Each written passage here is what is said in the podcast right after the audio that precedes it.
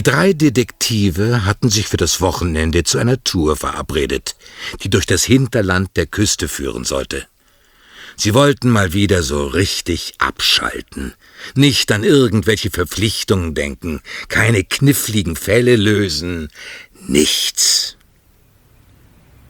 Sie waren ein paar Meilen ins Landesinnere gefahren, hinauf in die Santa Monica Mountains, hatten Bobs Käfer in einem kleinen Kiefernwäldchen stehen gelassen und waren dann losmarschiert. Auf dem Gipfel wollten sie nach einem geeigneten Platz suchen, wo sie für die Nacht ihr Zelt aufstellen konnten. Der Anstieg zog sich eine Weile hin, aber endlich hatten sie es geschafft.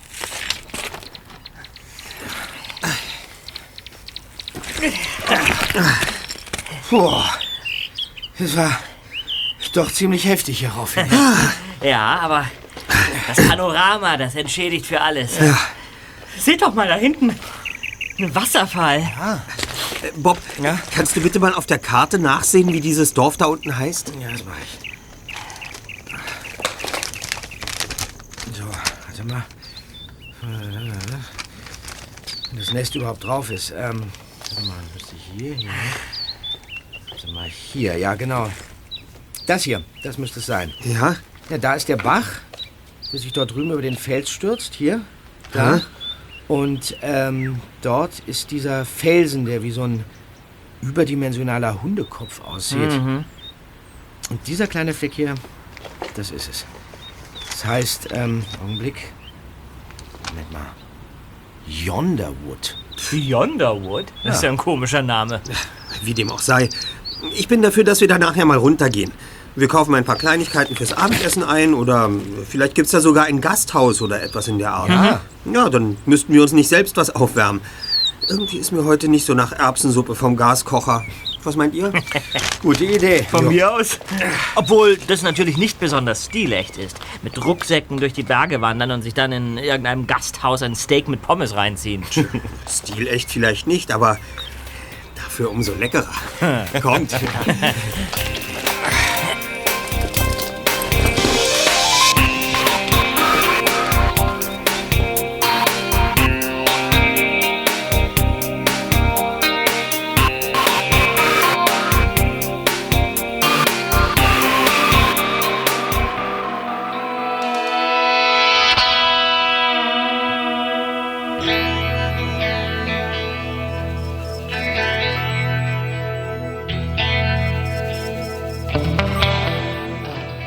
Doch als die drei Detektive etwa eine Stunde später am Eingang des Dorfes standen, machte es nicht den Anschein, als würde es hier auch nur ein Stück Brot geben, geschweige denn ein Steak mit Pommes.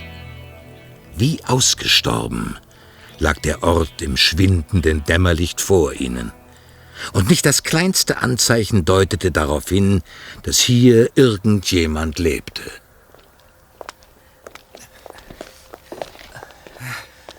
Leute.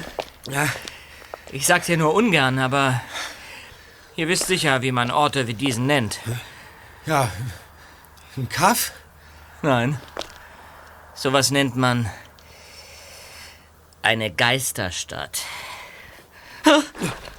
War das ein Blitz? Anzunehmen. Wartet mal. Neun,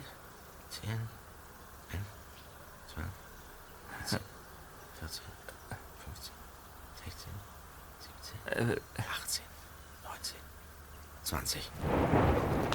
21 Sekunden. Sieben Kilometer. Mal sehen, wie lange es beim nächsten Mal dauert. Dann wissen wir, ob das Gewitter in unsere Richtung zieht. Oh, da, wieder.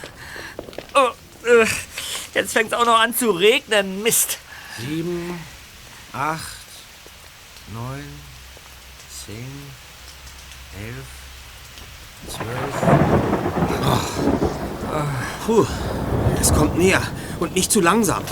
Das Gewitter ist nur noch ungefähr vier Kilometer entfernt. Das könnte ziemlich ungemütlich werden.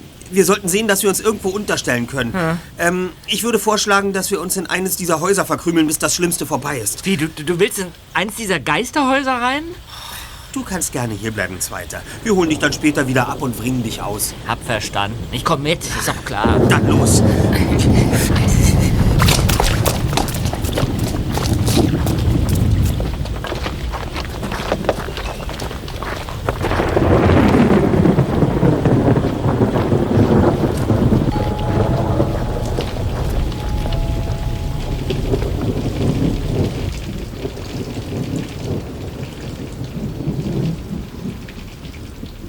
Rührt sich nichts. Es ist eh stockdunkel da drin. Hallo? Hallo? Ah, abgeschlossen. Was hast du denn erwartet? Sag mal, Peter, hast du dein Dietrich-Set dabei? Äh, Moment. Ach, nee, ich glaube, ich, glaub, ich habe das Etui in der anderen Hose gelassen und die hängt zu Hause überm Stuhl. Naja, halb so wild. Hier gibt's ja genügend andere leerstehende Häuser. Hey, Freunde. Schaut mal da drüben. Hier scheint es ja doch Leben zu geben. Ah, das ist ein Gasthaus, wenn ich das Schild da richtig interpretiere. Und zwischen den Holzläden leuchtet erkennbar Licht. Ganz genau. Lass uns mal rübergehen. Ja, Ah, vielleicht wird's ja dann doch noch was mit dem Steak und den Pommes.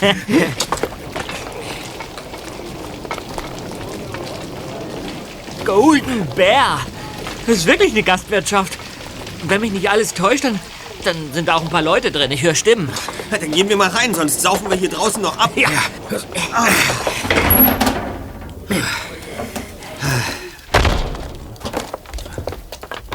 Wie sieht's denn hier aus, Just? Wie in einem schlechten Vampirfilm. Ja. Überall Kreuze und alles voller Knoblauch. Guten Abend. Hallo, Hallo. miteinander. Hallo?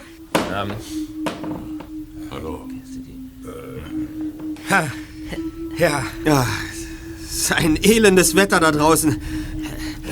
Fehlt nur noch so ein Typ im schwarzen Umhang mit langen, blutigen Eckzähnen.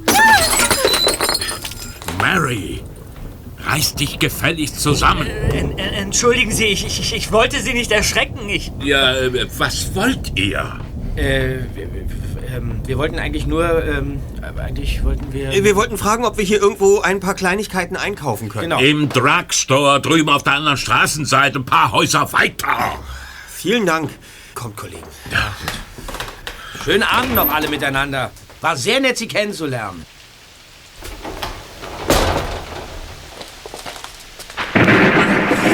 Ein nettes Völkchen da drin. Ja. Und die Stimmung. Einfach sagenhaft. Wir müssen unbedingt alle zu unserer nächsten Party kommen.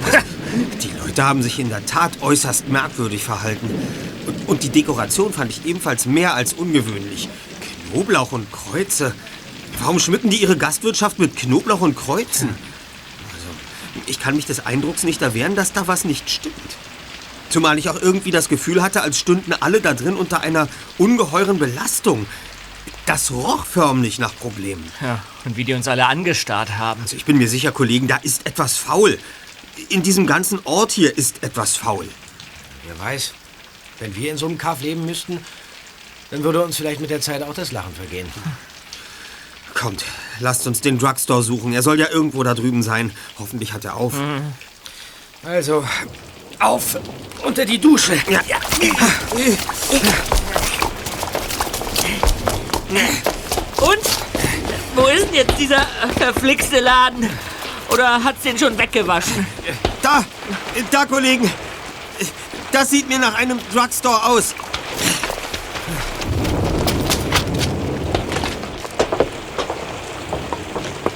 Ah, ganz toll.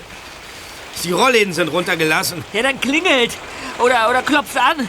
Ich will da jetzt rein und wenn es nur für eine Minute ist, mir wachsen schon Flossen. Hier hängt eine Glocke. Ich bimmle mal.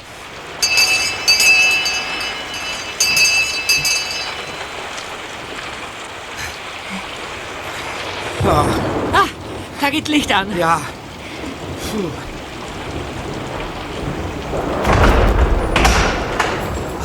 Hallo, guten Abend. Guten Abend. Hi. Nanu, wer seid ihr denn? Ähm, ich bin Justus, Justus Jonas. Und äh, das sind meine Freunde Bob Andrews Hallo. und Peter Shaw. Ja, hallo. Hi. Äh, die, die, die Leute im Golden Bear haben uns hier rüber geschickt. Sie meinten, wir könnten hier vielleicht ein paar Sachen einkaufen. Ja, Ach so. Ja. Ah, also gut, kommt rein. Wir haben zwar nicht geöffnet, aber ich kann euch ja so durchnässt schlecht wieder weg. ja, Ja, das ist sehr nett. danke. Danke. Danke. Ja, kommt rein. Ich bin übrigens Josie. Josie McDonough. Josie, hallo. Was kann ich denn jetzt für euch tun? Ähm, ja, Oder wartet. Äh, Ich habe gerade Tee gemacht für meine Großmutter und mich. Oh, Vielleicht wollt ihr auch eine heiße Tasse, um euch sehr aufzuwärmen? gerne. Oh, ja. Sehr gerne, sehr, Sehr gerne. gern, ja. Dann kommt mit. Okay. hier rein? Ja, genau. Ähm, ihr könnt euch auf die Bank da setzen. Oh, das duftet ja lecker hier. Ja, total gemütlich. Ja. So, ähm, hier. Ähm, Tee und Zucker. Danke. Wir nehmen uns einfach selbst, ja? ja. Genau, bedient euch. Danke. Das ist wirklich nett. Also, was macht ihr eigentlich hier in dieser gottverlassenen Gegend? Also, ich meine, hier kommen sonst kaum Touristen vorbei und bei so einem Hundewetter schon gar nicht. Ja. Wir sind auch keine Touristen in dem Sinne. Wir, wir kommen aus Rocky Beach und wollen das Wochenende hier in den Bergen verbringen. Aha. Sag mal, das Gasthaus da drüben, der Golden Bear, Ja. äh, ist das irgendein seltsamer Brauch, den wir nicht kennen, oder haben die immer diese merkwürdige Dekoration? Ich, ich möchte darüber nicht sprechen. Ähm, ihr, ihr wolltet doch ein paar Dinge kaufen. Was soll es denn nun sein?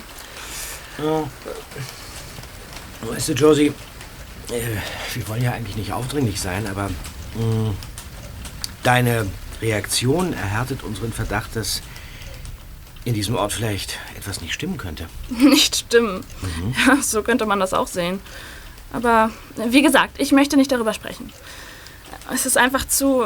Es ist einfach zu lächerlich. Aber, äh, äh, Moment, dafür, dass diese Sache, um was auch immer es sich handelt, nur lächerlich sein soll, haben alle hier in Yonderwood doch gehörig Angst davor. Das, also das ist zumindest unser Eindruck. Es ist aber lächerlich.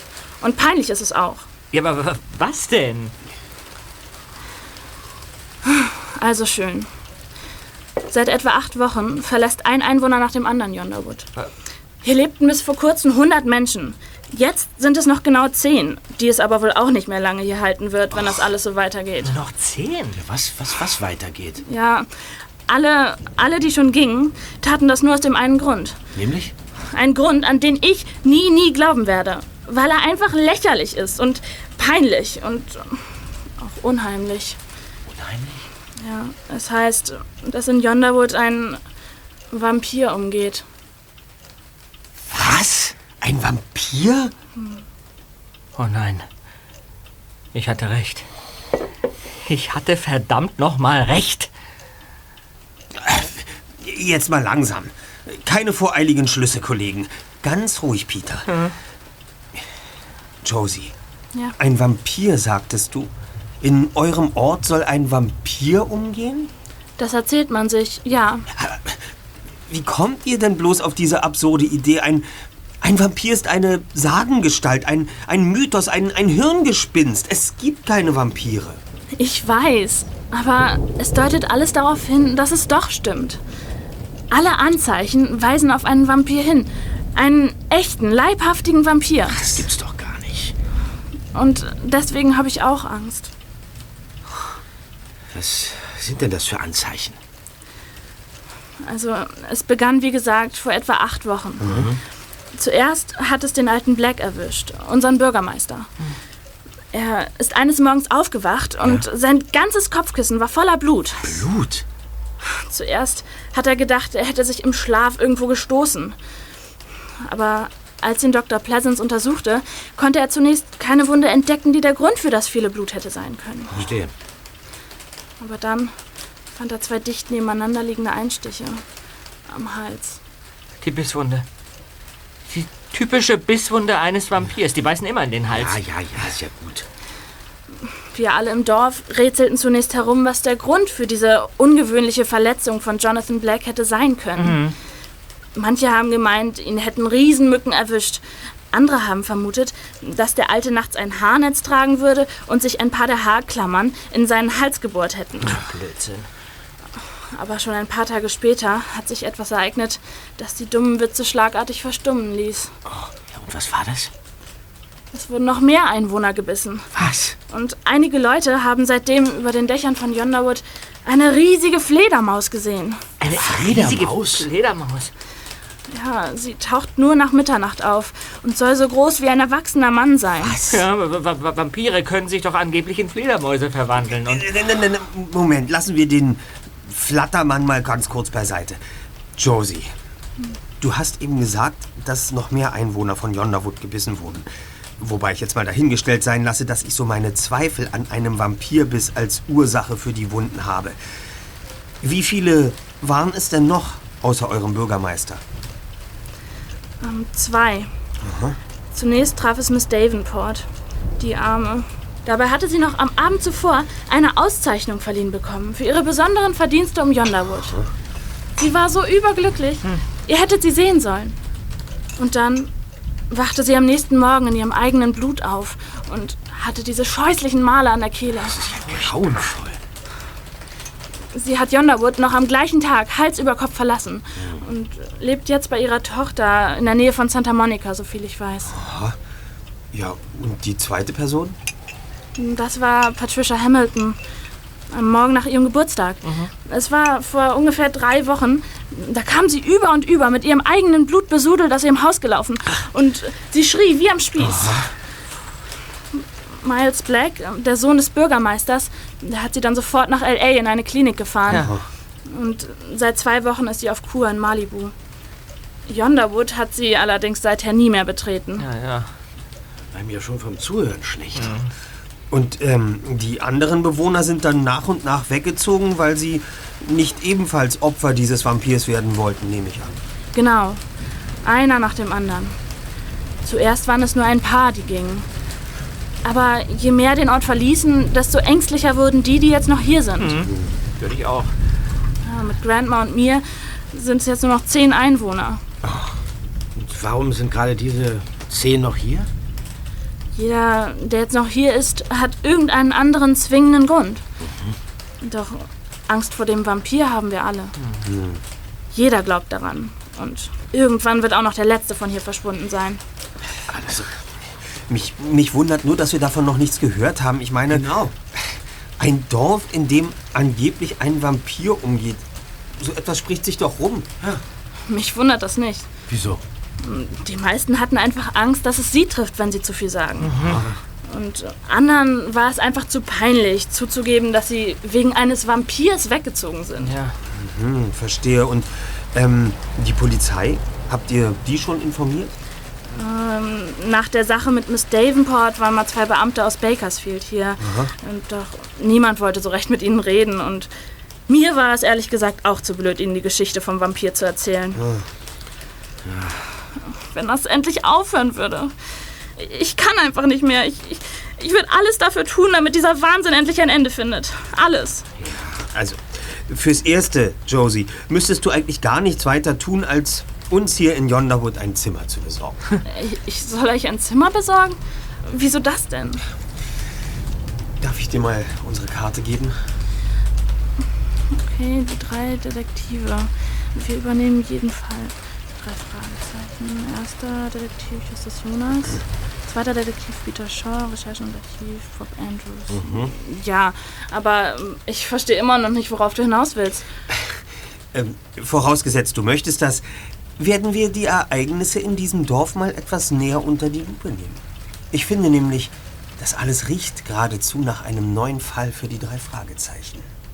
Also, mit anderen Worten, ihr wollt den Geschehnissen auf den Grund gehen und herausfinden, was wirklich dahinter steckt, weil ihr denkt, dass das alles gar nichts mit einem Vampir zu tun hat? Exakt. Vorausgesetzt, du willst das. Klar will ich das. Und ich glaube, ich hätte auch ein Zimmer für euch. Ach, das ist toll. Ja, oben, unter dem Dach. Es ist zwar keine Hilton Suite, aber es ist sauber und trocken. Ausgezeichnet. Das nehmen wir. Und ähm, was ist, wenn sich am Ende eurer Ermittlungen herausstellt, dass, dass all die merkwürdigen Dinge, die in Yonderwood geschehen sind, doch nicht mit dem gesunden Menschenverstand erklärt werden können? Was dann?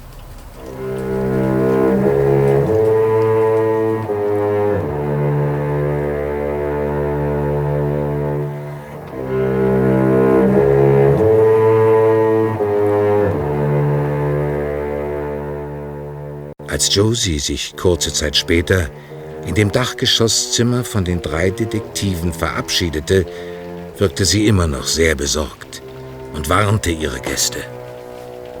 Macht nach Mitternacht auf keinen Fall das Fenster auf. Und geht nicht nach draußen, hört ihr? Natürlich nicht. Nicht bei dem Regen. Okay. Und bleibt hier drin, bis die Sonne aufgegangen ist. Ich, ich werde euch dann zum Frühstück rufen. Aber Josie, es besteht wirklich überhaupt Tut kein... es einfach, Justus. Bitte. Das mit dem Vampir mag vielleicht Unsinn sein, aber irgendwas ist da draußen.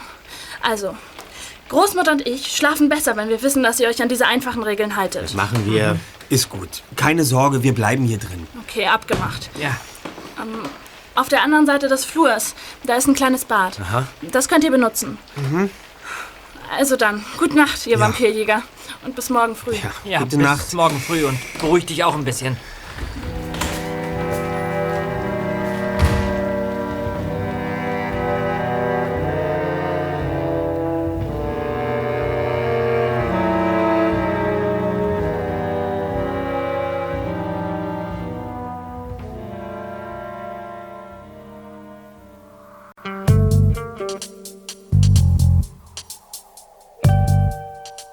Nächsten Morgen halfen die drei Detektive Josie beim Zubereiten des Frühstücks.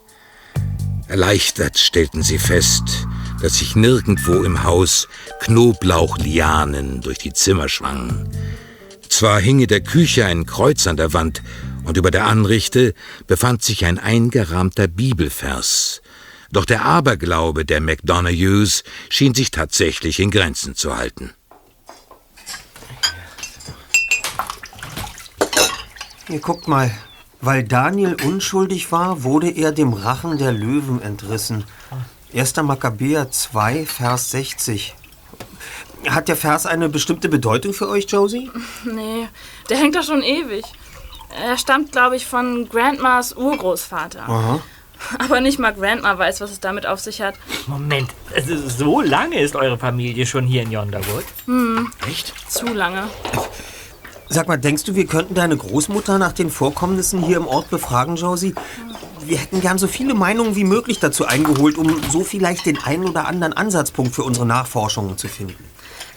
Fragen könnt ihr sie schon. Ich weiß nur nicht, ob ihr mit ihren Antworten etwas anfangen könnt. Und eigentlich wäre es mir auch lieber, ihr würdet sie da raushalten. Grandma soll sich nicht mehr als nötig aufregen, zumal sich an ihrer Einstellung sowieso nichts ändern wird. Sie wird auf jeden Fall hier in Yonderwood bleiben. Egal, was noch geschieht. Na, verstehe. Wäre es dann vielleicht möglich, die anderen Bewohner von Yonderwood kennenzulernen? Das wäre eine Idee. Ja, es wäre für unsere Ermittlung wirklich wichtig und, und die anderen sollten auch erfahren, was wir hier tun. Ja. Denn ohne ihre Unterstützung werden wir in diesem Fall wohl nur sehr schwer vorankommen. Und wie soll das ablaufen? Josie, glaubst du, du könntest alle Dorfbewohner heute Abend im Golden Bär zusammentrommeln? Sag ihnen, du hättest etwas Wichtiges mitzuteilen und die Anwesenheit jedes Einzelnen wäre erforderlich. Ja, ja schon, aber wozu und was sage ich denen? Äh, Du sagst ihnen, dass du jemanden gefunden hättest, der sich eures Problems, nämlich des Vampirs, annehmen will. Äh, Erzähl ihnen irgendetwas, wie wir von den Ereignissen in Yonderwood gehört haben und dass wir große Erfahrungen im Umgang mit derartigen Phänomenen mitbrächten. Und, und, und dann stellst du uns vor. Ja. Und was soll das bringen, Erster? Zweierlei. Zum einen lernen wir so alle Bewohner kennen und können uns ein erstes Bild von jedem Einzelnen machen. Und zum anderen sorgen wir schon mal für Unruhe beim Vampir. Und vielleicht macht er deswegen einen Fehler, der uns auf seine Spur bringt. Ach so. Das, das, das funktioniert aber nur, wenn der Vampir in irgendeinem Zusammenhang mit den verbliebenen Bewohnern steht. Und selbst wenn das der Fall ist, dann kann der Schuss auch nach hinten losgehen. Wie meinst du das, Peter? Naja, wenn wir unsere Klappe so weit aufreißen, dann sind wir vielleicht die Nächsten, die den Vampir am Hals haben. Peter, du bist im Grunde genommen so ein schlaues Kerlchen. Wieso vertraust du nicht einfach mal deinen geistigen Kräften und bedienst dich deines gesunden Menschenverstandes, anstatt dich immer gleich dem nächstbesten Aberglauben in die Arme zu werfen?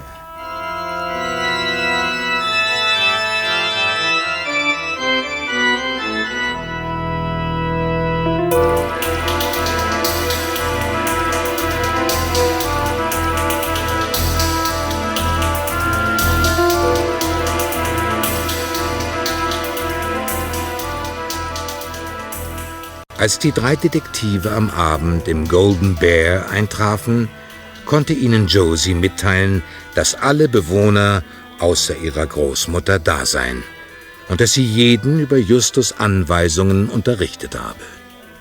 Aber das Misstrauen, das die Dorfbewohner den drei Jungs entgegenbrachten, als sie ihre Absichten darlegten, war genauso mit Händen zu greifen wie jene unbestimmte Angst, die sie schon am Abend zuvor verspürt hatten.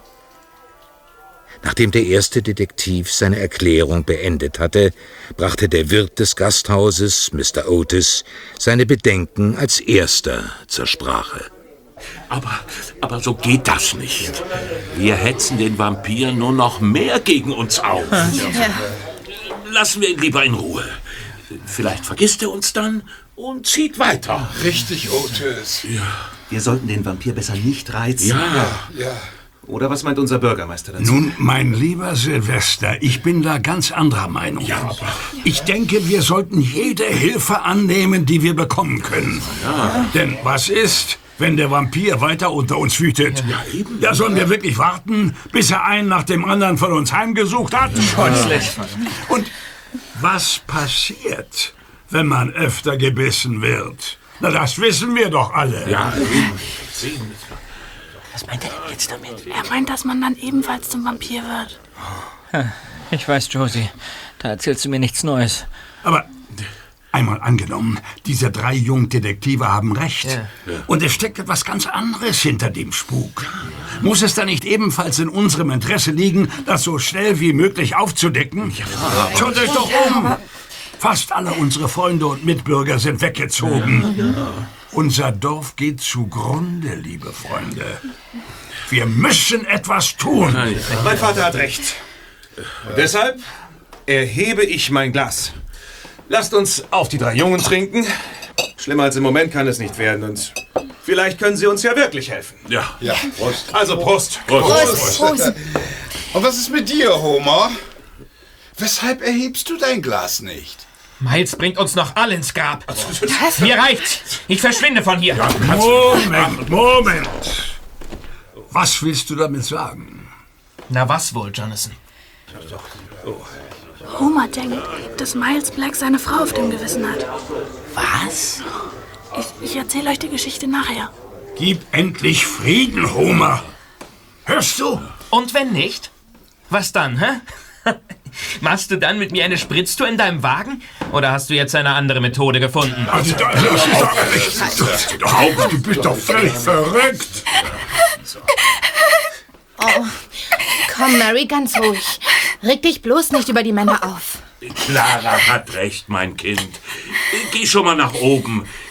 Ich komme ja gut alleine zurecht. Ruh dich ein wenig aus. Bitte. Danke, Daddy. Warte, Mary.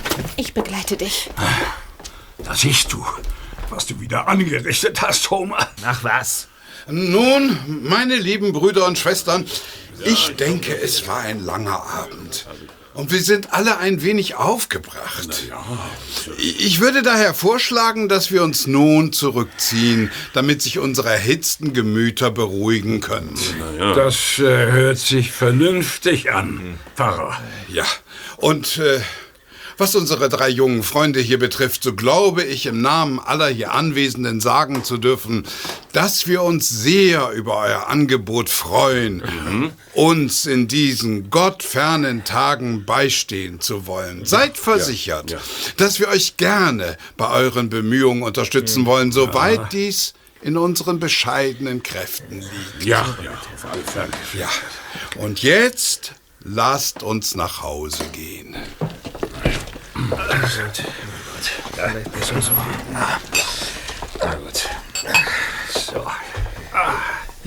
Ich muss mich um die Gläser kümmern.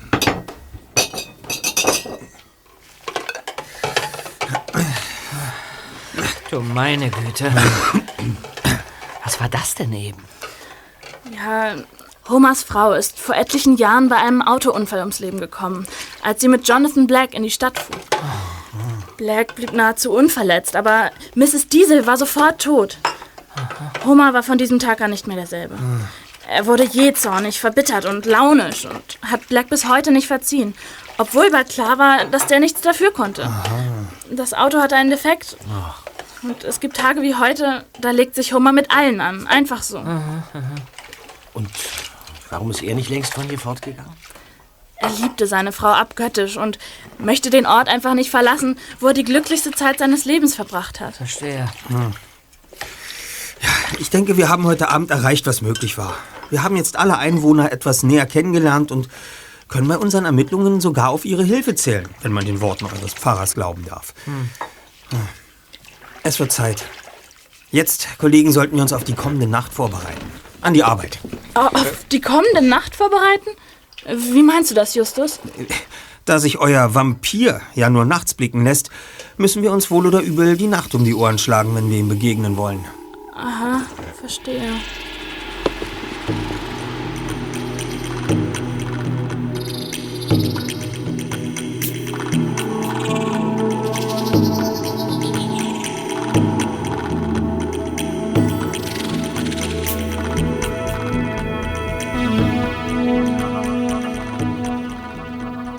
Die Nachtwache brachte keinerlei greifbare Ergebnisse, was den Spuk von Yonderwood anging. Nicht einmal der Schatten eines Vampirs ließ sich blicken. Und auch keine riesengroße Fledermaus, sodass die drei Detektive eine ziemlich langweilige und kalte Nacht verbrachten. Gerade tasteten sich die ersten Sonnenstrahlen über den grauen Horizont. Justus, Bob und Peter traten den Rückweg ihrer Nachtwache an, als ein markerschütternder Schrei die morgendliche Luft zerriss. Das ist Mary Otis, die, die, die Tochter von dem Gastwirt. Sie, sie wankt aus der Tür. Das, das, kann, das kann doch nicht wahr sein. Ihr, ihr Nachthemd, das, das ist ja voller Blut. Ja. Auch das Gesicht, die Hände, alles ist verschmiert. Sie ist zusammengebrochen. Schnell hin. Hallo, Miss Otis, Miss Otis, hallo. Hallo. Können Sie mich hören? Ach, sie ist ohnmächtig. Wir müssen sofort Hilfe holen. Ja.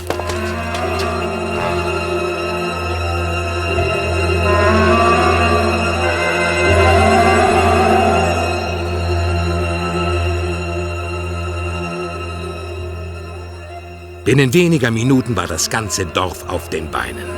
Zunächst redeten alle einfach drauf los und durcheinander, waren entsetzt und verwirrt zugleich, und einer wie der andere scheinbar völlig hilflos. Daher übernahm Justus kurzerhand die Initiative. Zusammen mit Peter und Bob trug er die bewusstlose Mary Otis erst einmal zurück in ihre Wohnung. Doch kaum hatte Sylvester Proud die Tür aufgestoßen, entfuhr ihm ein erstickter Fluch. Verdammt!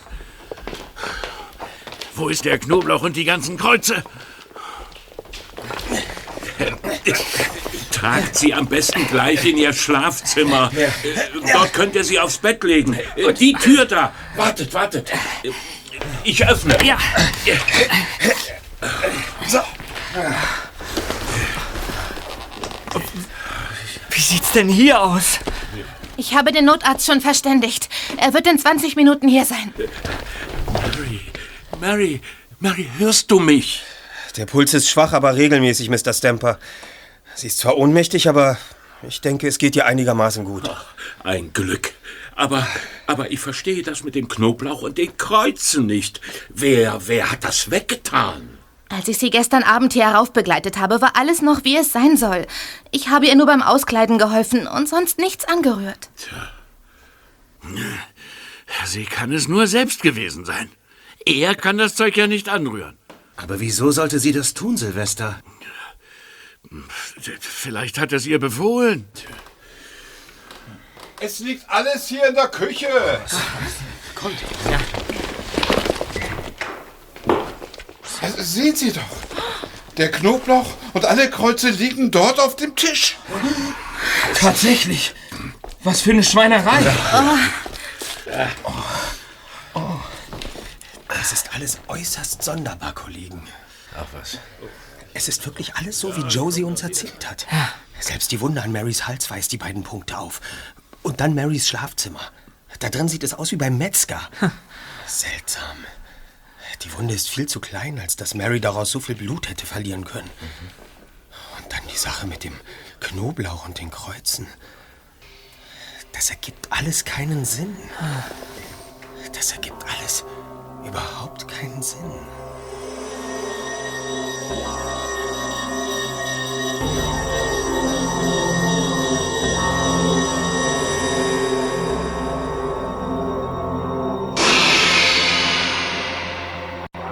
Noch bevor der Notarzt eintraf, erholte sich Mary ein wenig. Sie war wieder bei Bewusstsein und hatte nach eigenem Bekunden keine Schmerzen. Auf die Frage ihres Vaters, ob sie den Vampirschutz weggeräumt hätte, wusste sie keine Antwort. Der Notarzt fuhr sie ins Krankenhaus und ihr Vater Otis begleitete sie.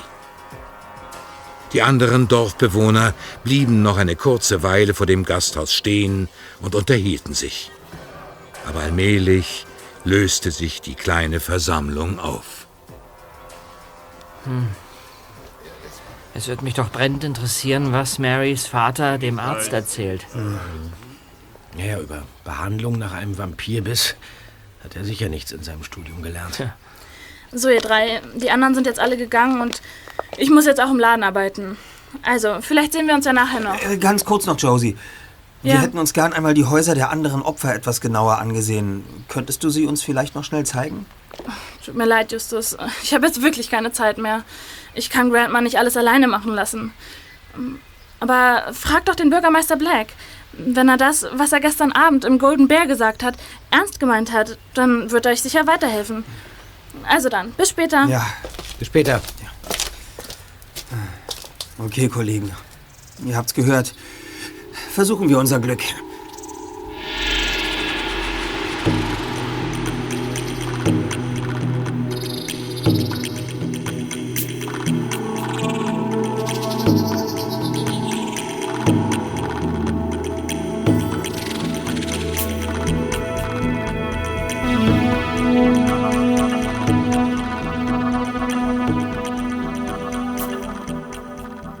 Der Bürgermeister war sofort bereit, die Jungen herumzuführen. Er schien sogar richtiggehend dankbar zu sein, dass jemand angesichts der dramatischen Ereignisse der letzten Stunde die Initiative ergriff. Zuerst führte er die drei Detektive in sein eigenes Haus. Auch hier war alles mit Knoblauchknollen geschmückt und Kreuze hingen überall an den Wänden. Sonst gab es nichts Verdächtiges zu entdecken. Anschließend führte sie Mr. Black zu dem Haus, in dem Miss Davenport von einem Vampir angegriffen worden war. Genau gegenüber befand sich ein imposantes Denkmal in Form eines steinernen Löwen, auf das der Bürgermeister stolz hinwies. Das, ihr drei, ist eine Skulptur von Alexandro Celea, dem Gründer unseres kleinen Ortes. Er war ein begnadeter Künstler. Ja, von dem habe ich noch nie was gehört. Ach nein? Nein. Nun gut. Sehen wir uns lieber das Haus von Miss Davenport an. Doch auch in diesem Haus fiel den drei Detektiven zunächst nichts Ungewöhnliches auf. Alles sah so aus, als wäre Miss Davenport nur für eine gewisse Zeit in Urlaub gefahren und würde bald zurückkommen. Doch dann bemerkte Justus, dass in mehreren Zimmern die Möbel verrückt worden waren. Kratzer in den Fußbodenbrettern verrieten es eindeutig. Und als die Detektive kurz darauf Patricia Hamiltons Haus untersuchten, fanden sich ähnliche Spuren. Auch hier waren Gegenstände erst vor kurzem umgestellt worden. Merkwürdig. Sagen Sie, Mr. Black, lebten die beiden Damen, bevor sie von dem Vampir angegriffen und daraufhin von hier geflohen sind, allein in ihren Häusern? Ja. Warum fragst du? Würden Sie sagen, dass Sie dafür bekannt waren, viel selbst zu reparieren oder umzugestalten? Das kann ich mir nicht vorstellen. Sie sind beide weit über 70 und ziemlich gebrechlich. Aha.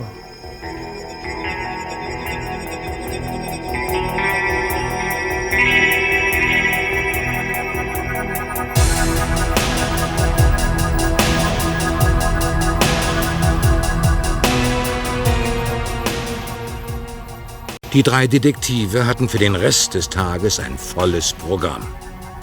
Bevor sie nach Rocky Beach zurückfuhren, ließen sie sich erst noch einmal von Josie sagen, wo genau sich Miss Davenport und Mrs. Hamilton im Augenblick befanden. Und als sie dann in Bobs Käfer saßen, verteilte Justus die Aufgaben, um die sich jeder bis zum Abend kümmern sollte. Also, Kollegen, ich habe mir Folgendes überlegt. Peter, Ja. du hast die Adressen der beiden Damen und versuchst bei ihnen so viel wie möglich über die Umstände ihrer Begegnung mit dem Vampir und, und über die Merkwürdigkeiten in ihren Häusern herauszufinden. Ja? Lass dir alles haarklein erzählen. Jedes Detail könnte wichtig Ich sein. werde mein Bestes geben erst. Sehr gut. Ähm, und du, Dritter? Ja. Du stöberst bitte mal in allen möglichen Archiven herum und trägst alles zusammen, was du über Yonderwood findest. Mach ich. Ja. Und ich selbst werde mich mal mit den Leuten etwas näher befassen, die jetzt noch in Yonderwood leben. Wir müssen unbedingt wissen, warum ausgerechnet sie noch dort geblieben sind. Das könnte unter Umständen der Schlüssel zu diesem Fall sein. Ähm, es ist jetzt kurz vor halb elf. Ich würde sagen, wir treffen uns spätestens um 14 Uhr in der Zentrale. Bis dahin sollte jeder einiges in Erfahrung gebracht haben. Einverstanden? Geht klar. Okay, okay.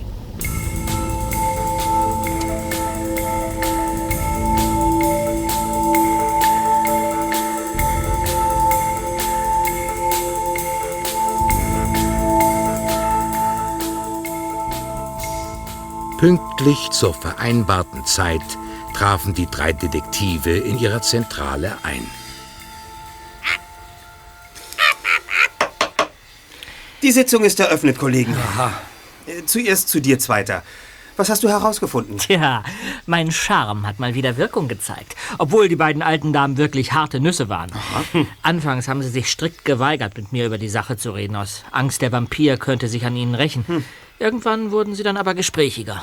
Aber viel weiter dürfte uns das auch nicht bringen. Also, äh, beide haben von dem Vampir absolut nichts mitbekommen. Bei Miss Davenport endet die Erinnerung kurz nach der Auszeichnung, die sie am Vorabend vom Bürgermeister im Golden Bear verliehen bekommen hatte. Und bei Mrs. Hamilton setzte der Blackout nach ihrer Geburtstagsfeier ein, die sie für das halbe Dorf bei sich zu Hause gegeben hatte. Und was ihre Häuser betrifft. Ja? Beide sagen, dass ihre Möbel schon seit Urzeiten dastünden, wo sie immer gestanden haben. Ja, dann habe ich zumindest dafür eine Erklärung. Da hat sich jemand gründlich umgesehen, nachdem die beiden Ladies ausgezogen waren.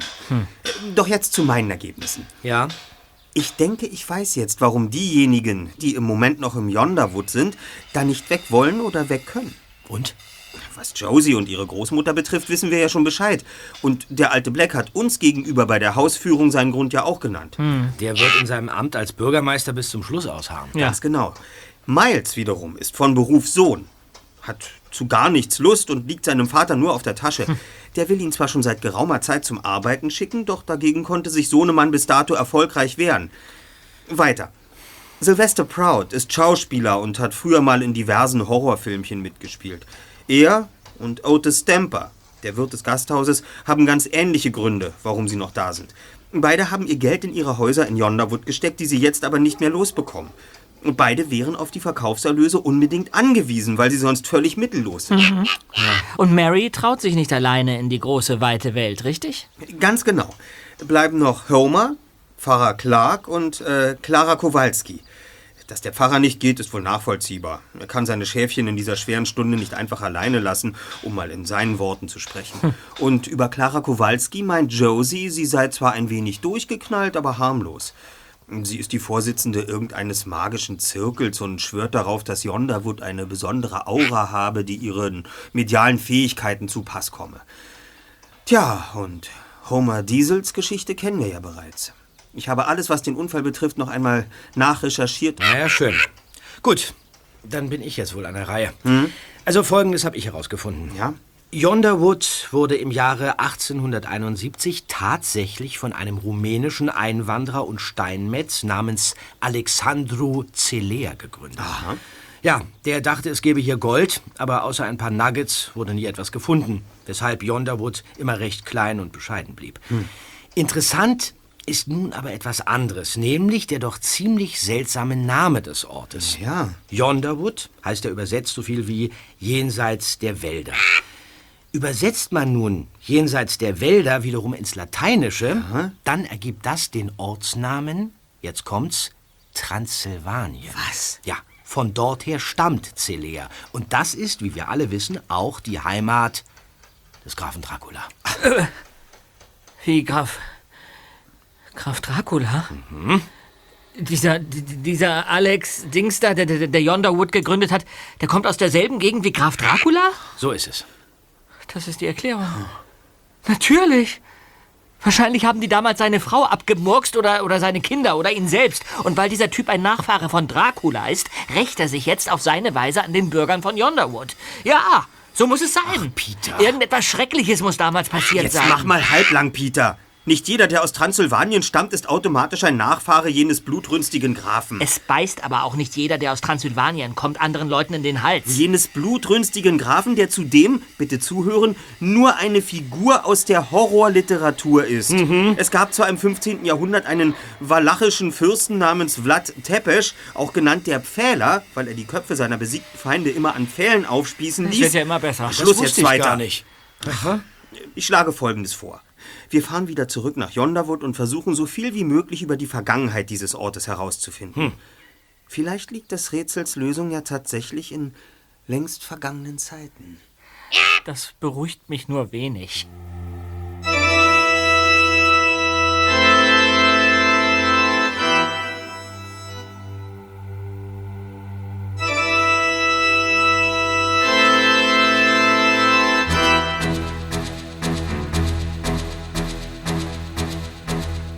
Zurück in Yonderwood beschlossen die drei Detektive, Pfarrer Clark aufzusuchen.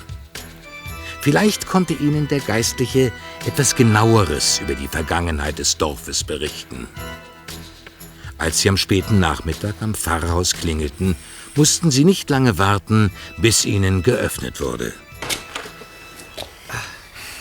Oh, meine jungen Freunde, seid gegrüßt.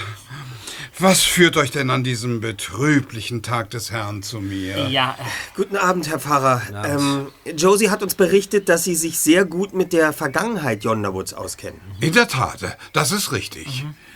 Ähm, wir haben uns überlegt, ob es vielleicht irgendetwas in Yonderwoods Geschichte gibt, das eine Erklärung für all die seltsamen Vorgänge hier im Dorf liefern könnte. Ah, darüber, mein Sohn, habe ich mir auch schon Gedanken gemacht. Gottes Ratschlüsse sind ja bekanntlich unerforschlich. Und vielleicht, äh, so meine Vermutung, äh, haben sich Bürger von Yonderwood in der Vergangenheit etwas zu Schulden kommen lassen, wofür uns der Herr heute bestraft. Aber lasst uns doch zur Kirche gehen. Auf dem Weg dorthin werde ich euch gerne von Glanzlichtern der Yonderwoodschen Vergangenheit berichten. Ich wollte gerade einen kleinen Abendspaziergang machen und habe mir schon die Jacke übergezogen. wunderbar. Trifft sich ja ausgezeichnet. Einen Moment. So. Hier entlang bitte.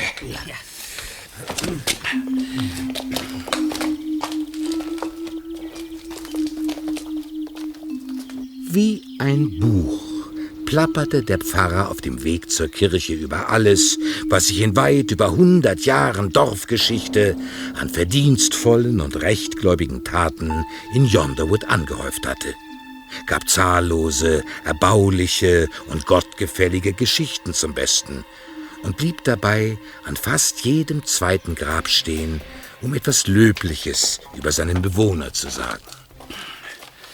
Hier ruhte, Gott hab ihn selig, Master Beaverman. Er verbrachte Anfang des letzten Jahrhunderts lange Jahre als Missionar in Indien. Ach ja, und da ruhte, Gott schenke ihr die ewige Ruhe, Mrs. Ashley. Sie organisierte die erste Fahrt nach Rom in unserem Ort. Und hier, Äh, hier entschuldigen Sie, entschuldigen Sie, Herr Pfarrer. Sagen Sie, ähm, dieses Grab hier, äh, da ruht doch nicht äh, der Ken Hansen, oder? Ich meine, äh, jenen Einbrecherkönig, der, der, der, der besser unter dem Namen Ken die Katze bekannt ist. Äh, die Lebensdaten würden nämlich ungefähr hinkommen. Doch, doch, das ist jene unglückliche Kreatur. Wirklich? Der hat hier gelebt? Nein, er wurde hier nur begraben, weil er in Yonderwood die letzten zwei Jahre seines Lebens verbracht hat. Äh, gibt es da nicht das Gerücht, dass er bis zum Ende seines Lebens enorm viel Beute angehäuft hatte, die aber äh, nie gefunden wurde? Ja. Es mag sein, aber kommt doch weiter. Es gibt hier noch eine Menge zu sehen. Ah, ja.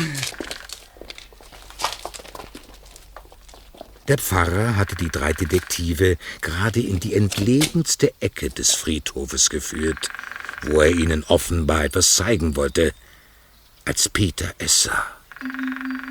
Zunächst realisierte er es gar nicht, dass es irgendwie von Bedeutung sein könnte. Aber dann jagte ihm die Erkenntnis einen eisigen Schauer den Rücken hinab. Die Grabplatte. Die Grabplatte, sie ist ein ganzes Stück verschoben. Das Grab.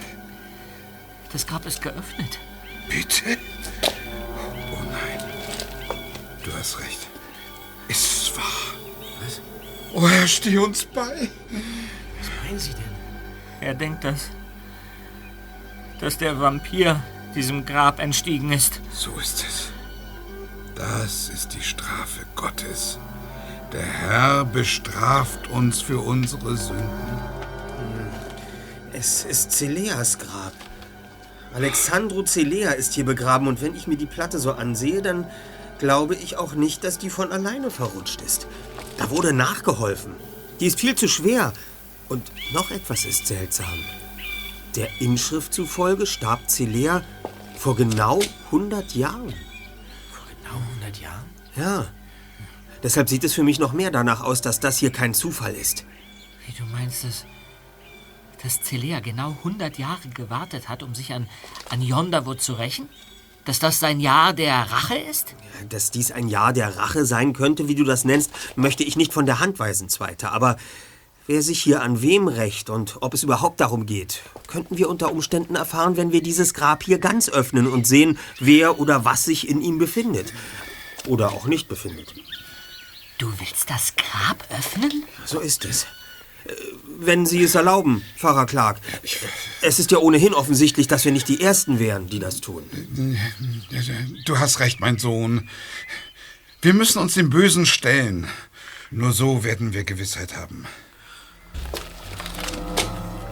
Während Pfarrer Clark mit geschlossenen Augen zu beten begann, schoben die drei Detektive mit vereinten Kräften die wuchtige Grabplatte Stück für Stück zur Seite. Es kostete sie enorme Mühe, aber nach einigen Minuten hatten sie es geschafft. Die Öffnung war nun so groß, dass genügend Tageslicht in die feuchte, muffige Grube fiel. Und auf deren Grund erblickten sie einen großen, hölzernen Sarg. Seht mal, der Sarg. Der Sarg ist auch offen. Da, der Deckel liegt ja ganz schief drauf. Das werde ich mir genauer ansehen. Haltet schon mal die Holzpflöcke bereit. Ich öffne jetzt den Deckel.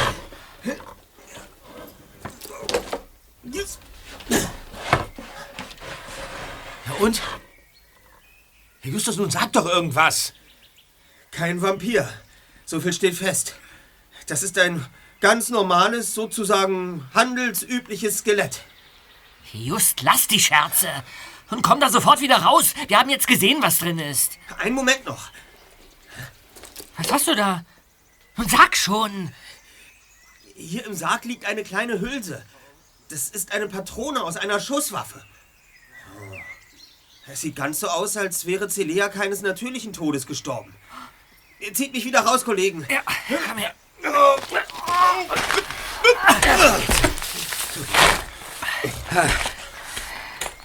Ja, Justus, und wie geht's jetzt weiter?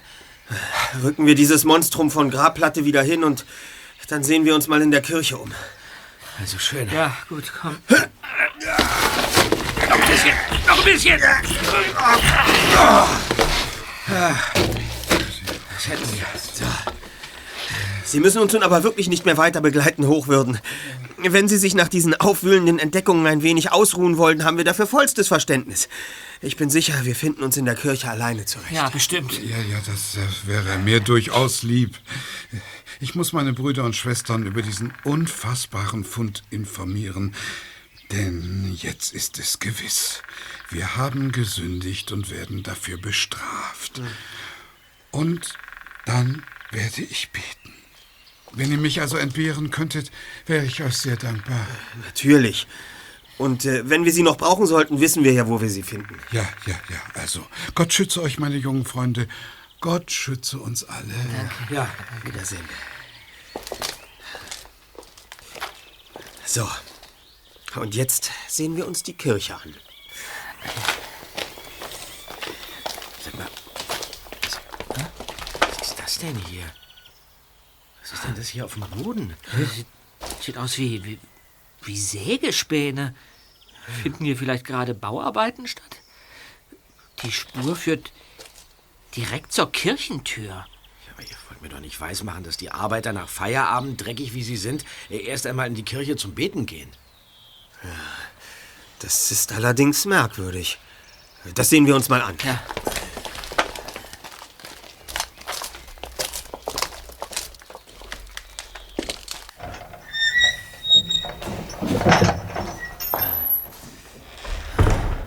Sieht ganz so aus, als wäre die Späne jemandem beim Laufen nach und nach aus dem Schuhprofil gefallen. Ja. Guck doch mal da. Die Spur führt genau zum Altar.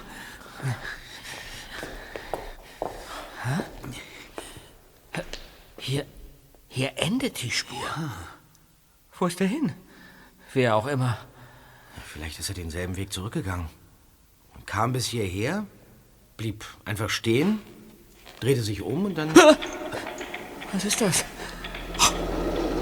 Altar schwimmt zur Seite. Ich, ich bin unschuldig. Ich, ich habe mich nur kurz dagegen gelehnt und dann. Du, du musst einen Geheimmechanismus ausgelöst haben. Genau. Führt ein Gang hinab. Das ist der Eingang zu einer Gruft, nicht wahr? Ja. Zu einer Gruft, die unter der Kirche liegt. Anzunehmen. Und im Hinblick auf diesen äußerst merkwürdigen Mechanismus würde ich vermuten, dass es nicht allzu viele Leute gibt, die von der Existenz dieser Gruft wissen. Sie ist mit Sicherheit genauso geheim wie der Mechanismus, der sie öffnet. Ah, ah da haben wir es schon. Es ist dieser Stier hier, der den Geheimgang öffnet, wenn man seine Schnauze ein Stück hineinschiebt. Das ist ja Wahnsinn. Hey, Unglaublich. die Spur, die führt wirklich dort hinunter. Ja, auf der ersten und dritten Stufe liegen wieder diese Sägespäne. Wo? Da auf der linken Seite. Dann wollen wir doch mal sehen, was unseren großen Unbekannten dort hinuntergeführt haben könnte. Los, macht eure Taschenlampen an, Kollegen. Tief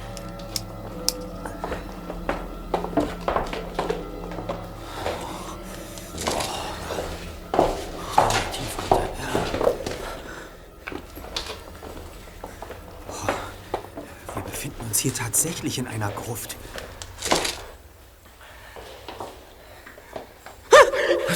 Da! Seht doch! Ein, Sarg. Das, das muss er sein. Der Sarg des Vampirs. Hier schläft er. Tagsüber. Der ist ja brandneu. Und kaum ein Staubkrümelchen. Steht hier sicher nicht einfach so rum. Moment, das haben wir gleich. Helft mir mal. Kollegen, werfen wir mal einen Blick da rein, okay? So. Jetzt langsam öffnen.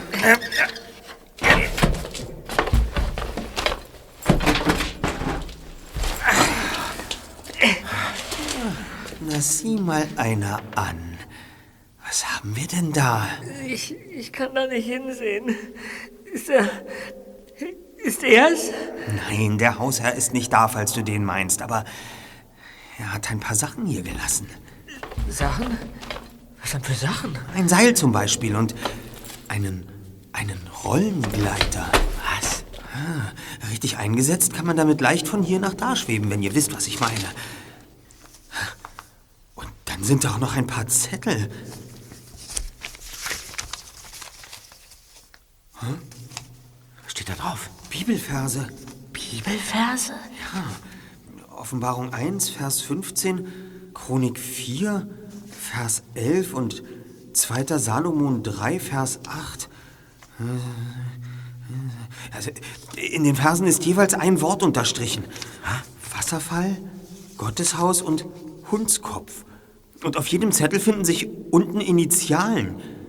R, D, F, H und XN. Ein Vampir, der Bibelverse sammelt? Hier liegt noch was drin. Schlaftabletten. Und was ist denn das? Eine dicke Kanüle. Hm. Allmählich kommt Licht in die Sache. Und was haben wir hier? Das ist doch. Das Kostüm einer riesigen Fledermaus. Hör mal, hier liegt ja noch was. Das ist ein, das ist ein Buch. Tagebuch von Xavier Noir. Was? Die Bibelverse. XN. Was steht in dem Tagebuch, Peter? Äh, warte mal. Ähm, hier ist ein kleines Bändchen, ein Lesezeichen. Ja. Äh, schwer zu entziffern, aber hier, äh, warte mal. Äh, 17.04.1881. Ken versetzt die Stadt in Angst und Schrecken. Äh, und hier 18.04.1881. Gott sei Dank, Ken ist tot. Er fiel heute einfach um. Was hat denn das zu bedeuten, Justus? Zeig mal her. Hier.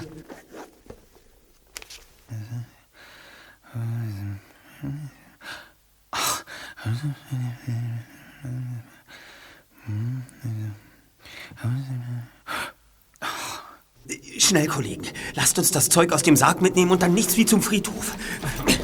Friedhof? Kommt! Ja, was ist denn auf einmal los? Wir haben jetzt keine Zeit für Erklärungen. Wir müssen uns beeilen. Also, wir müssen alles mitnehmen. Ja, die auch. Komm.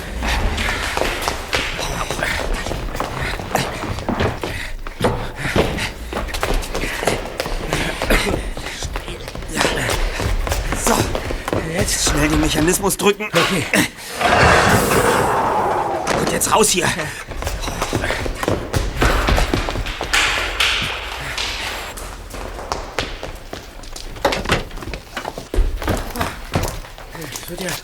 Wird ja schon dunkel. Und was machen wir jetzt, Erster? Sucht nach einem Grab, in dem ein Henk liegt, der 1881 mindestens 30 Jahre alt war. Was? Ich, ich verstehe nicht. Wir, wir sollen nach Los einem Grab- jetzt! Jede Minute zählt. Also gut. Okay. Peter und Bob sahen ihren Freund verwirrt an. Aber der schickte sie mit ihren Taschenlampen nur wortlos in jeweils eine andere Richtung und begann dann selbst zu suchen. Nach fünf Minuten kam Bob auf Justus zugerannt. Just, ja, Just, hör mal zu, ich habe ein, ich hab einen Henk gefunden. Geboren 1843, gestorben 1899. Das muss ein Vorfahre von Otis Stamper, dem Wirt, sein. Der heißt auch Stamper. Es könnte passen, ja. Just, Just, da drüben, da drüben liegt auch noch ein Henk. Er war 1881 44 Jahre alt. Wie hieß er mit Nachnamen? McDonough. Ja, das könnte doch jener Uropa von Josies Großmutter sein. Mein Gott. Wir müssen sofort zu Josie. Sofort! Kommt!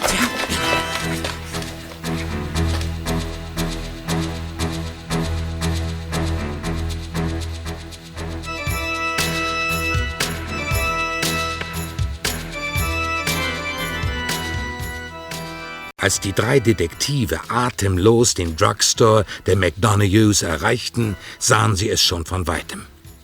Die Ladentür stand sperrangelweit offen. Bob war als erster beim Eingang.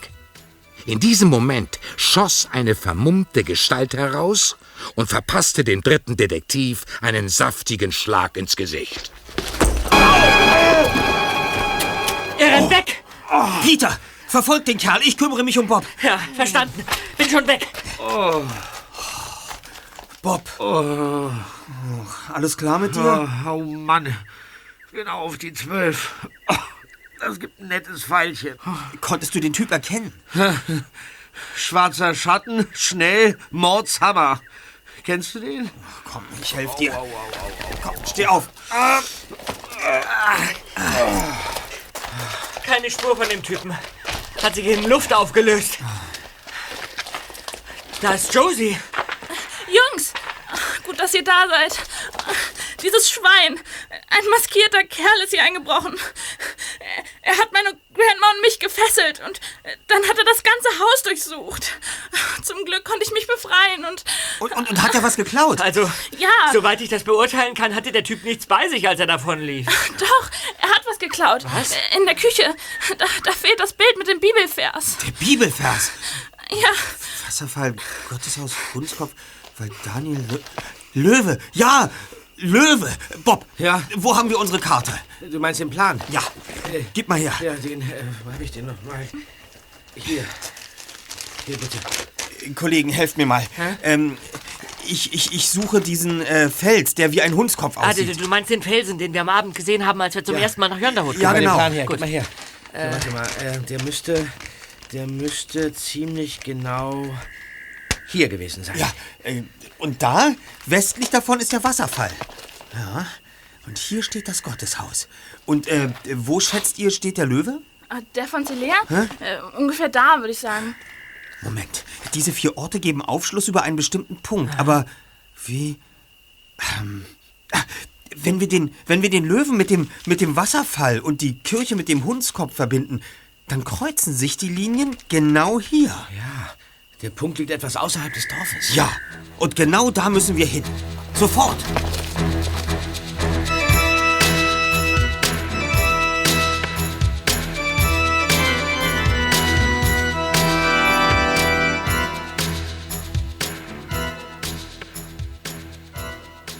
Außerhalb des Dorfes breitete sich eine kleine Ebene aus, die bereits nach einigen hundert Metern in die angrenzenden Hügel überging. Die Ebene war übersät mit gewaltigen Felsbrocken, und hier und da standen auch vereinzelt große Bäume, vor allem Eichen. Justus deutete nach vorne zu einem alten Baum. Betrachtet den Stammkollegen. Der da? Dieser große schwarze Fleck zwei Meter über dem Boden könnte ein Loch sein. Ja. Vielleicht ist der Stamm hohl.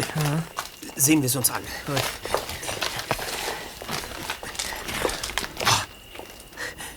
Es ist ein Loch im Stamm. Okay, Bob. Wir beide machen eine Räuberleiter. Okay. Und du, Peter, siehst nach, ob da ein Hohlraum ist und ob was drin ist. Okay, einverstanden. Und, ja, komm hier rauf. Ist ja.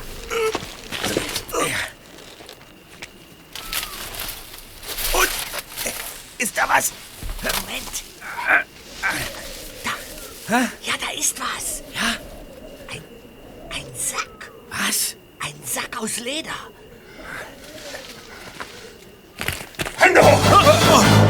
Der Vermummte. Ähm, wir werden Ihnen den Schatz nicht aushändigen. So, das wollen wir doch mal sehen. Und die nächste Kugel geht nicht vorbei. Her mit dem Sack. Also schön. Peter, wirf ihm den Sack zu. Naja, wenn es dann sein muss. Hier. Ausgezeichnet.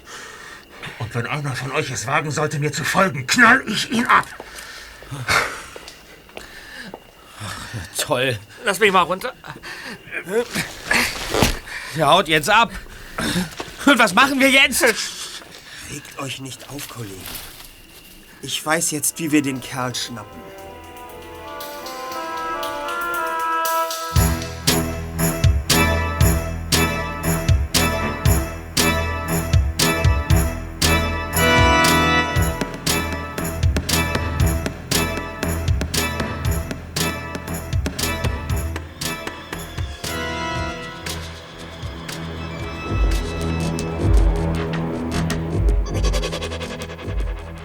Am folgenden Abend versammelte Josie im Auftrag der drei Detektive die Bewohner von Yonderwood im Golden Bear. Einer nach dem anderen trudelte ein. Und sogar Josies Großmutter kam diesmal mit. Skeptisch beäugten die Einwohner beim Eintreten die drei Jungs. Und als sie verkündeten, das Rätsel von Yonderwood gelöst zu haben, wuchs der Argwohn. Doch nachdem die drei ihren Bericht beendet hatten, kippte die Stimmung schlagartig. Was erzählt ihr uns da? Ja. Die Beute von diesem Einbrecher war im Baum versteckt Aha. seit 120 Jahren. Ja. Und deswegen der ganze Spuk? Äh, nochmal ganz langsam. Vor ungefähr 120 Jahren starb also dieser Ken, äh, die Katze, hier bei uns im Ort. So viel ist klar. Ja, das ist ja ein tolles Ding. Dann fanden der damalige Pfarrer und vier Männer in seinem Zimmer einen Beutel voller Goldstücke. Aber keiner wusste, wem das Zeug gehörte. Man hörte sich um, forschte nach, aber jeder schrie, hier, das ist meins. So dass man sich nicht sicher war. Ja. Daraufhin beschloss der Pfarrer, das Geld an sich zu nehmen, bis sich der wahre Eigentümer fände. Ja. Aber fünf Jahre später wusste man immer noch nicht, wem das ganze Gold gehörte. Da fasste der Pfarrer einen Plan. Er versteckte das Geld an einem sicheren Ort und gab den vier Männern, die damals dabei waren, jeweils einen Hinweis in Form eines Bibelverses. Und nur alle vier Verse zusammen gaben Aufschluss über das Versteck. Es konnte also keiner im Alleingang machen. Aber sie hätten die Beute doch unter sich aufteilen können. Laut Tagebuch bestand diese Gefahr nie. Die Männer waren alle absolut verlässlich und unbescholten. Der Pfarrer wollte einfach eine Sicherung einbauen, um keinen von ihnen in Versuchung zu führen. Gut, weiter. In den Versen waren nur vier Orte angegeben, die auf Punkte hier in der Gegend Bezug nehmen. Die Kirche, der Löwe, Genau. der Wasserfall und der Hundskopf. Und wenn man die richtigen Verbindungslinien zieht, kommt man bei der alten Eiche raus, wo ihr den Schatz gefunden habt. Aber woher wusstet ihr von dem vierten Vers? In dem Sarg habt ihr ja nur drei gefunden. Ja, der Tagebuchschreiber hat die Vornamen der Männer vermerkt, die Verse bekamen. Und da auf den Versen im Sarg Initialen waren, die auf die Männer hinwiesen, konnten wir schlussfolgern, dass uns noch ein Henk fehlte. Davon gab es in dem passenden Alter auf dem Friedhof jedoch nur zwei. Hank Stamper und Hank McDonough. Ja, und da der Vampir die Stampers schon heimgesucht hatte, wollten wir zunächst sicher gehen, dass den McDonoghues nichts passiert. Was uns dann ja leider nicht gelungen ist. Aber äh, dort wurde dann der vierte Bibelvers gestohlen. Aber, aber, aber ich, ich verstehe den Zusammenhang zwischen dieser Geschichte und dem Vampir immer noch nicht ganz. Also, äh, irgendjemand hat dieses Tagebuch entdeckt und herausgefunden, wo er die Bibelverse suchen musste. Und dann... Ja, ja. Dann gab er sich als Vampir aus, um die Bewohner zu vertreiben, deren Häuser er nach den Bibelversen durchsuchen wollte, ja? Genau. Der Täter nutzte den Umstand aus, dass dieses Dorf von einem Rumänen gegründet wurde, der nicht nur aus derselben Gegend wie Graf Dracula stammte, sondern diesen Ort auch nach dieser Gegend benannte. Yonderwood. Ja, der Unbekannte täuschte nicht nur die Heimsuchungen durch einen Vampir vor, sondern ließ sich auch ab und zu als riesige Fledermaus blicken und manipulierte Celeas Grab, um eine Erklärung für das Umgehen des Vampirs zu liefern. Rache. Und du sagst, Celea starb gar nicht vor 100 Jahren? Ähm, Nein, er starb vor 106 Jahren. Die Zahlen auf der Grabplatte wurden bearbeitet. Zeig mir bitte noch einmal die Kanüle, Bob. Hier. Ja, mit solchen Nadeln hat er also den Opfern die Hautverletzungen beigebracht? Und das ganze Blut soll Schweine- oder Rinderblut gewesen sein? Ja, so ist es. Und äh, dass die Opfer nichts gemerkt haben, lag daran, dass er ihnen zuvor ein starkes Schlafmittel verabreicht hat. Aber wer soll das alles getan haben? Der Täter hat Bob mit der linken Hand einen Schlag ins Gesicht verpasst. Und kurze Zeit später mussten wir ihm den Sack mit der Diebesbeute zuwerfen. Er fing ihn mit der linken Hand. Und unter ihnen, verehrte Herrschaften, befindet sich nur eine Person, die Linkshänder ist. Miles Black, der Sohn des Bürgermeisters. Das, das ist doch totaler Blödsinn. So. Als Schlossknacker unseres Detektivunternehmens habe ich mir erlaubt, mich in Ihrem Haus ein wenig umzusehen. Miles Black. Und da habe ich diesen Sack hier gefunden. Der Sack. Ja. In ihm befindet sich die Diebesbeute. Der Schatz von Ken die Katze. Das Unglaublich. Gib mir den Sack, Würstchen, oder ich drücke ab! Vorsicht. Ich wette, dass die Kugel in Celeas Sarg auch aus dieser Waffe stammt. Habe ich recht? Gib mir den Sack, oder ich... So, das war für meine Tochter Mary. Du Ratte.